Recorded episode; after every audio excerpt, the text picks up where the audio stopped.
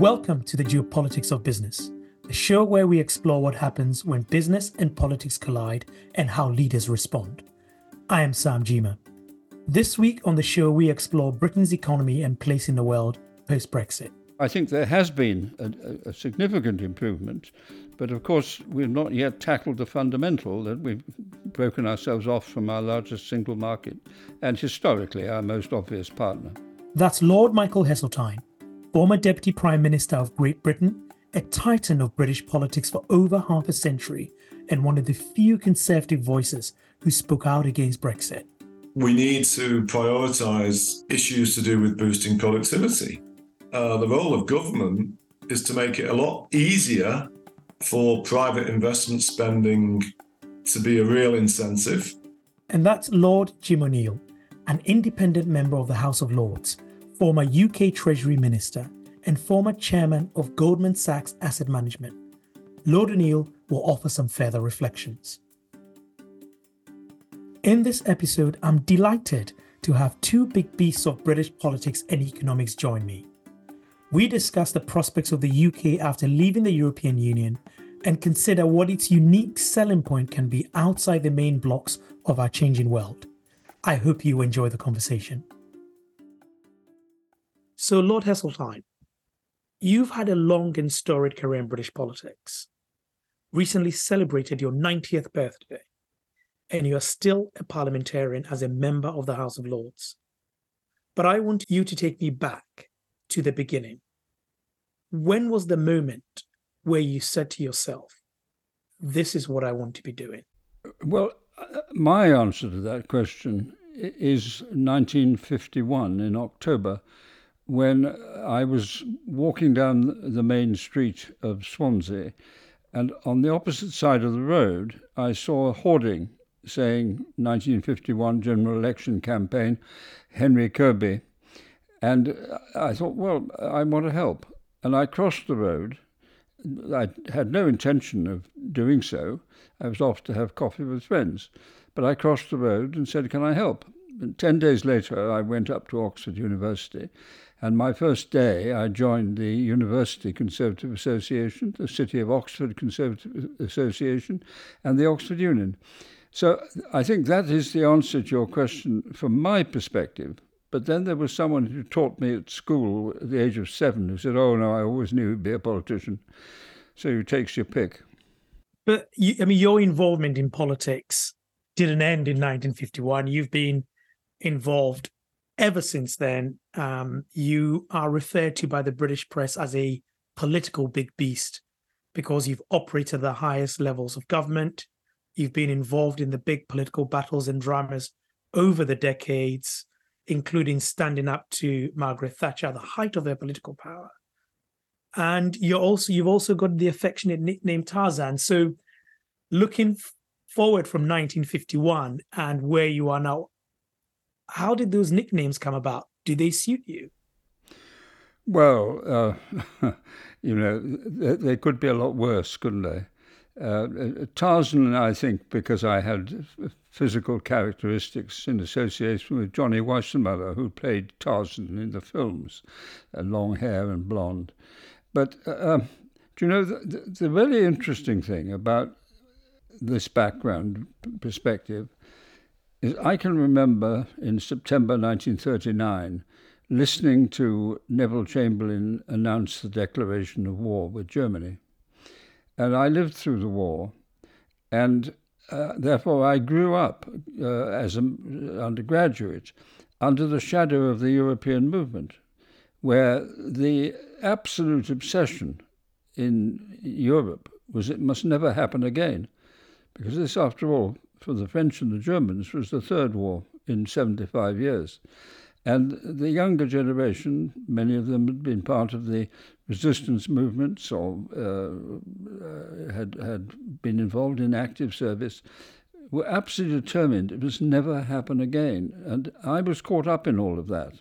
And, and of course, the, um, the premise of this podcast is how geopolitics is impacting business and how business is having to deal with an environment in which politics is becoming more ideological rather than economic in some of the decisions uh, that are being made.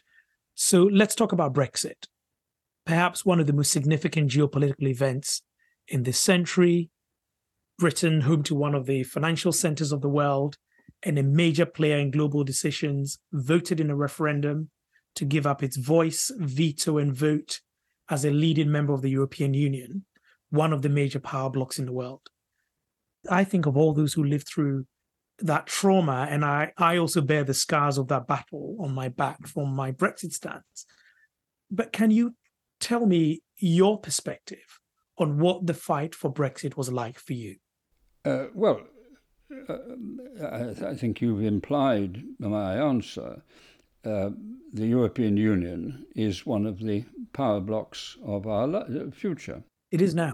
It is now, yes, um, but will continue to be.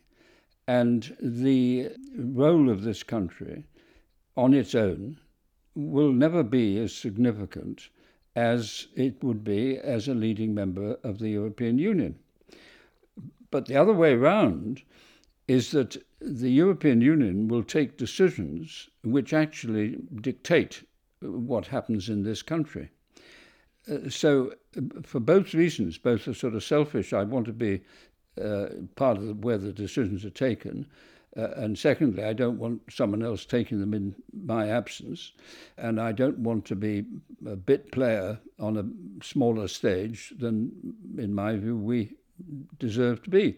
So all of that argues for us being part of the European Union. And time and again in my political career, I came face to face with choices which clearly indicated that on any rational basis we had to be part of the evolving Europe.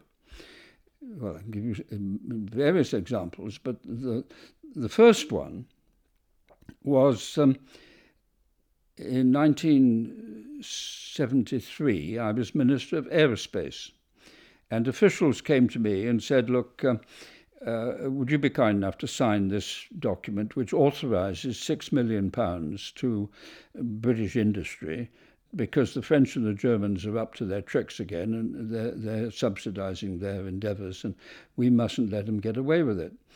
And so I said, Well, of course, I very much understand your anxiety, but before we go too far down this decision making road, uh, would you tell me how much Britain spends on space in total.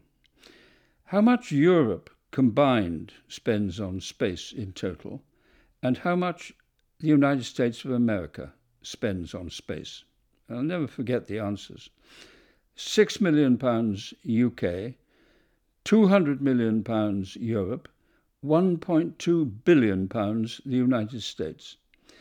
And so I said, look, before I sign away six million pounds, I think we ought to try and create a European Space Agency, which we did. Uh, that was in 73. So I, I, go to one other example, and that was uh, General Abrahamson came to see me when I was Defense Secretary, and it would have been 1984, uh, um, something like that. And he had been put in charge by President Reagan of the Strategic Defense Initiative you, you're too young to know what that meant, but it's a screen, a technological screen, to stop missiles penetrating the airspace of the country that is defending itself. And General Abrahamson explained this to me, which I, I broadly was familiar with, and he said, I've got a budget of $29 billion to create this extraordinary miraculous defensive system. And you know, Secretary he said, I could spend a hundred million with Heriot Watt University in Edinburgh, where they are at the leading edge of this one he named the technology. You see, I didn't hear him say that. What I heard him say, I've got $29 billion. I know where all the leading edge technology is being developed across the world and I'm going to enter into partnerships with them all. And once you understand that, you understand Silicon Valley. It's not a triumph of the capitalist American system, although they have exploited it brilliantly. It is the product of NASA and the American defense budget. And then fast forward now to the great environmental programs that the Americans are pouring huge sums of money into. The Inflation Reduction Act, I think, is yeah the one. Europe is spending large sums of money. And I keep reading in the British newspapers about we're at the leading edge. It's just not possible for an economy of our size to actually pay the bills at the leading edge of all these technologies. I think it's very interesting what you say around the Inflation Reduction Act in the US to subsidize um, decarbonization. You've got the CHIPS Act in the US. You've got the EU version in response to the Inflation Reduction Act. China is obviously subsidizing its technology industry. How does a mid sized country like Britain make its way in the world when it's not part of any of these larger power blocks? Well, that's why the government has woken up to the fact they have to rejoin the European Science Programme, uh, because you're absolutely right. Just incidentally, I first went to uh, China in 1973. It was a peasant economy. And of course, I've been back time and again since then. And the transformation is probably the most dramatic thing that's ever happened in human societies. The idea that that was all done by the private sector in China is just laughable. Um, it has been the most formidable state organized transformation we've ever seen.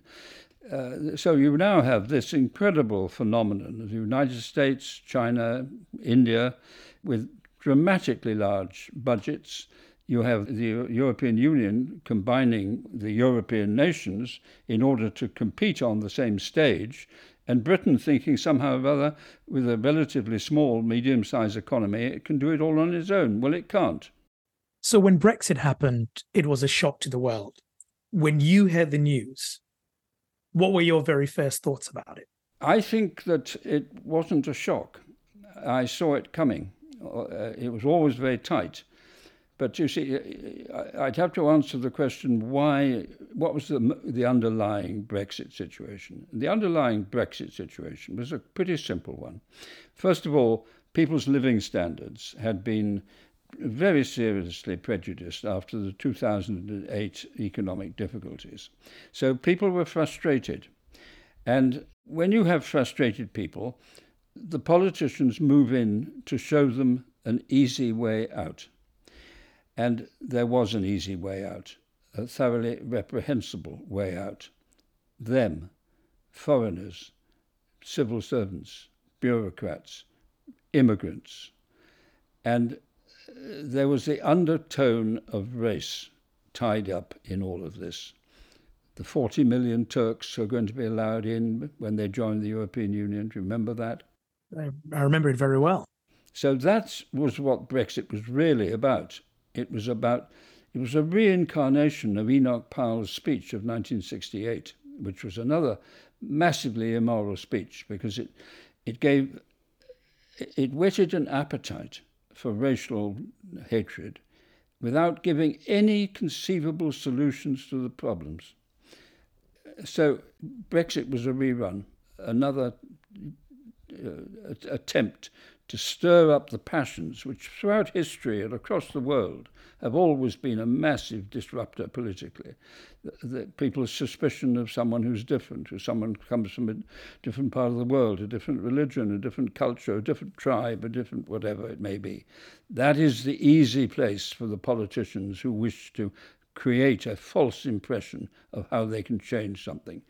And that was the underlying Brexit uh, case against the background of economic frustration. Of course. And um, as was foreseen at the time, Brexit has been a mess. And several polls suggest the public is coming round to this view. It doesn't look like we can cancel Brexit anytime soon. So, what is a feasible path forward for the UK? It joining the single market, the customs union, more alliances like the one Horizon, the scientific research program? Well, I think you slightly understate public opinion. The last poll I saw showed that 68% of the population think Brexit was a mistake. That's, that's not like the 1% majority they secured in the Brexit uh, vote. Uh, so I think the answer to your question is the, the, the reversal has already begun. It, it's it already there have been changes to deal with the Irish uh, sea complications. The Irish border issue, yes. We've now seen the science uh, issue being, uh, the Horizon programs being up for ne- negotiation. Complication over labeling goods is being put back and put back because of the outcry that will come when it's imposed. So the process is already unraveling. And uh, two things have to happen. First of all, those of us who care, and we are now a majority, have to argue the case and vote the case uh, and expose the weaknesses. Uh, I'm a member of the European Union, and they now uh, regularly produce, on an almost daily basis, uh, an analysis of the disaster of Brexit, and they will continue to do so. Incidentally, Churchill was once president of the European Union, an honour I now hold. So the process is unravelling, and I haven't the slightest doubt that whoever is in power after the next election, they will find ways to seek a closer relationship. So, so the, the direction of travel, as you see it, is closer and closer realignment with the European Union. But another issue is that Britain's status in the world has taken a battering and it feels like the country's voice carries less influence in Washington, D.C., Beijing, Brussels, and even among some of the BRICS countries. What, in your view, can be done to restore credibility, particularly with the business community? Well, I'm afraid the answer is the same one. We have to recognize that our influence depends upon our political and economic standing, and it would be higher and stronger within the European Union. So the quicker we get back, the better.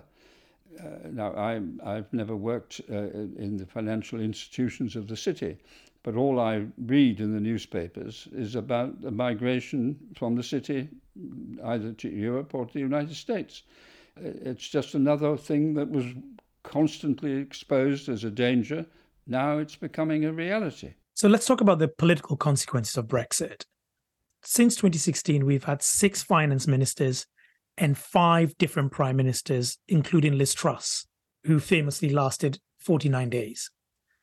We've had three general elections in seven years.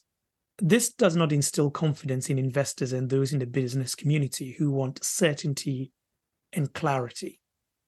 Do you think we're any closer to having a more stable UK after the disaster of the mini budget last year. Yes, I think that Rishi Sunak has brought sanity back to government. I don't agree with him about Brexit, but he is an intelligent, hard-working man who is trying to grapple with the, some of the very difficult problems, and, the, and he has got a, a, tray full of difficult problems. So uh, I think there has been a realignment of opinion about the way the country is being run and the Brexiteers are now marginalised, although they're not banished because they're still there on the fringe of politics, but they're not at the heart of government anymore. So I think there has been a, a significant improvement, but of course we've not yet tackled the fundamental that we've broken ourselves off from our largest single market and historically our most obvious partner. And domestically, the UK is having waves of strikes you know, and broken Britain has entered the political vernacular. Is Britain broken? Is Britain going back to the 1970s when it was the sick man of Europe? Or do you see a more optimistic outlook for the UK? Well, I tell you, I, I think that um, there is a perfectly viable uh, future we have great strengths. Uh, the tourist industry here is uh, built in, in rock, as far as I can see, and as the world gets more prosperous, there'll be more tourists. Our culture, our history are, uh, are all able to attract. Our universities attract huge uh, numbers of students. So there are all sorts of good things. We're not going to disappear from the planet. We're not going to all become impoverished overnight or anything like that. It's that we just won't be as successful as we were, as influential as we should be, as powerful as we should be. And this is the language of politics. And it is these sort of theoretical concepts that are damaged by Brexit. And you could ask, does anyone care? Well, I think people do care, but it's not often perhaps the great motivating issue. And so, if people could feel that their living standards were rising, they might become tolerant without seeking any dramatic change. But uh, my view, the responsibility of politicians is to lead. And to lead in Britain's self interest is to take us back into the heart of Europe. Lord Heseltine, thank you for taking the time. Great pleasure. Enjoyed talking to you. My conversation with Lord Heseltine got me thinking about the tough task ahead for current and future British governments. Before we leave you today, I wanted to offer one more perspective of how my home country can rebound. And for that, I turn to one of the UK's leading economists, Lord O'Neill. Jim, you had a celebrated career as an economist at leading global financial institutions. I'm really interested, you know, business and government are different worlds, and I certainly experienced that. And you've worked across the divide in a number of ways finance, government, but you've also advised both conservative, the conservative government and the Labour Party. I'm intrigued. So, what are the important things you think about when you think about government and business people and what they miss um, about each other? Let's just say the UK has had a rather chaotic political situation, partly because of Brexit, partly because of complications of how the world has been, and at the core of it, I think I would have some sympathy for the argument that aspects of how globalization developed, particularly in the old industrialized economies, or the, many of them the so called advanced ones, didn't result in either the, the kind of benefits to many of those communities, nor did it result in policies to redistribute some of the gains of globalization enough to them. And I think whatever the rights and wrongs of Brexit, and I, call myself a, an objective, modest Remainer, one could see why people from certain communities in the UK would easily be swayed to the idea that you know what had happened to the world didn't benefit them, and obviously, as a result of that outcome, uh, it influences people that want to have power and in, in many cases genuinely represent what they think are the interests of the uh, local communities as elected MPs. You know, the UK has had, even by some of its own standards of the past, remarkable turmoil in the political machinations, as well as to some degree also in parts of how the civil service operates. Where are we now politically and economically? How do you sort of characterize the state of the British economy seven years on? Linking the build up and what I think is the crucial problem of the UK, it's a problem in many Western societies, but bigger in the UK. We have a tremendous productivity problem. And uh, it goes to not just aspects of how globalization hasn't worked, but how aspects of the textbook economic model uh, haven't worked you know, it's it's complicated, but a, a very long period of uh, apparently rising profit growth, especially amongst big companies, and uh, also with very low interest rates, and until recently, quite a lot of tax incentives. Um, a textbook would tell you in the 70s and 80s that would lead to a significant rise in investment spending, which is part and parcel of trying to boost productivity. Uh, but it's not never happened. We need to have more honesty and sincerity about dealing with the scale of that challenge, and that's why we have so much productivity weakness, and with it, such weak wage gains for over a decade, in my opinion. So that has a, an impact on inequality. That has an impact on national prosperity. But business has got to be part of this. Business is part of the solution, and one of the things I noticed, and sort of I resigned for different, slightly different reasons to you, but as a Remainer as well, is Brexit put sovereignty above economics, you could say, and that ruptured that relationship between business and government. And I wonder, you know, whether we are now at a stage where business can be a little bit more confident in the political trajectory that the country is on? I mean, one hopes so. But um, it's all about policymakers trying to think more carefully about the right decisions, including incentives for business. You know, business, especially publicly quoted business, responds to its shareholders primarily. Uh, and even though we've entered an era uh, about greater purpose, especially as it relates to things like equality uh, between genders, and especially on issues to do with the enormous challenge on climate change, as we're living through, it, it's quite difficult to do that. So I think at the core of it, we need to prioritize issues to do with boosting productivity. Uh, the role of government is to make it a lot easier for private investment spending to be a real incentive. And then, in addition, uh, the government itself has to play a much bigger role and oblige on them to uh, scorecard, as it's called, uh, and as part of that, forecast regularly as part of their annual debt sustainability reports what would be uh, the long term economic benefits or costs, and with it, the long term debt consequences of, let's say, the 20 biggest important uh, infrastructure projects are there. Uh, whether that be early years education, for example, which is something seems obvious to me, uh, or various often discussed, uh, you know, more physical infrastructure projects. Jim O'Neill, thank you very much. My pleasure. Thanks for having me.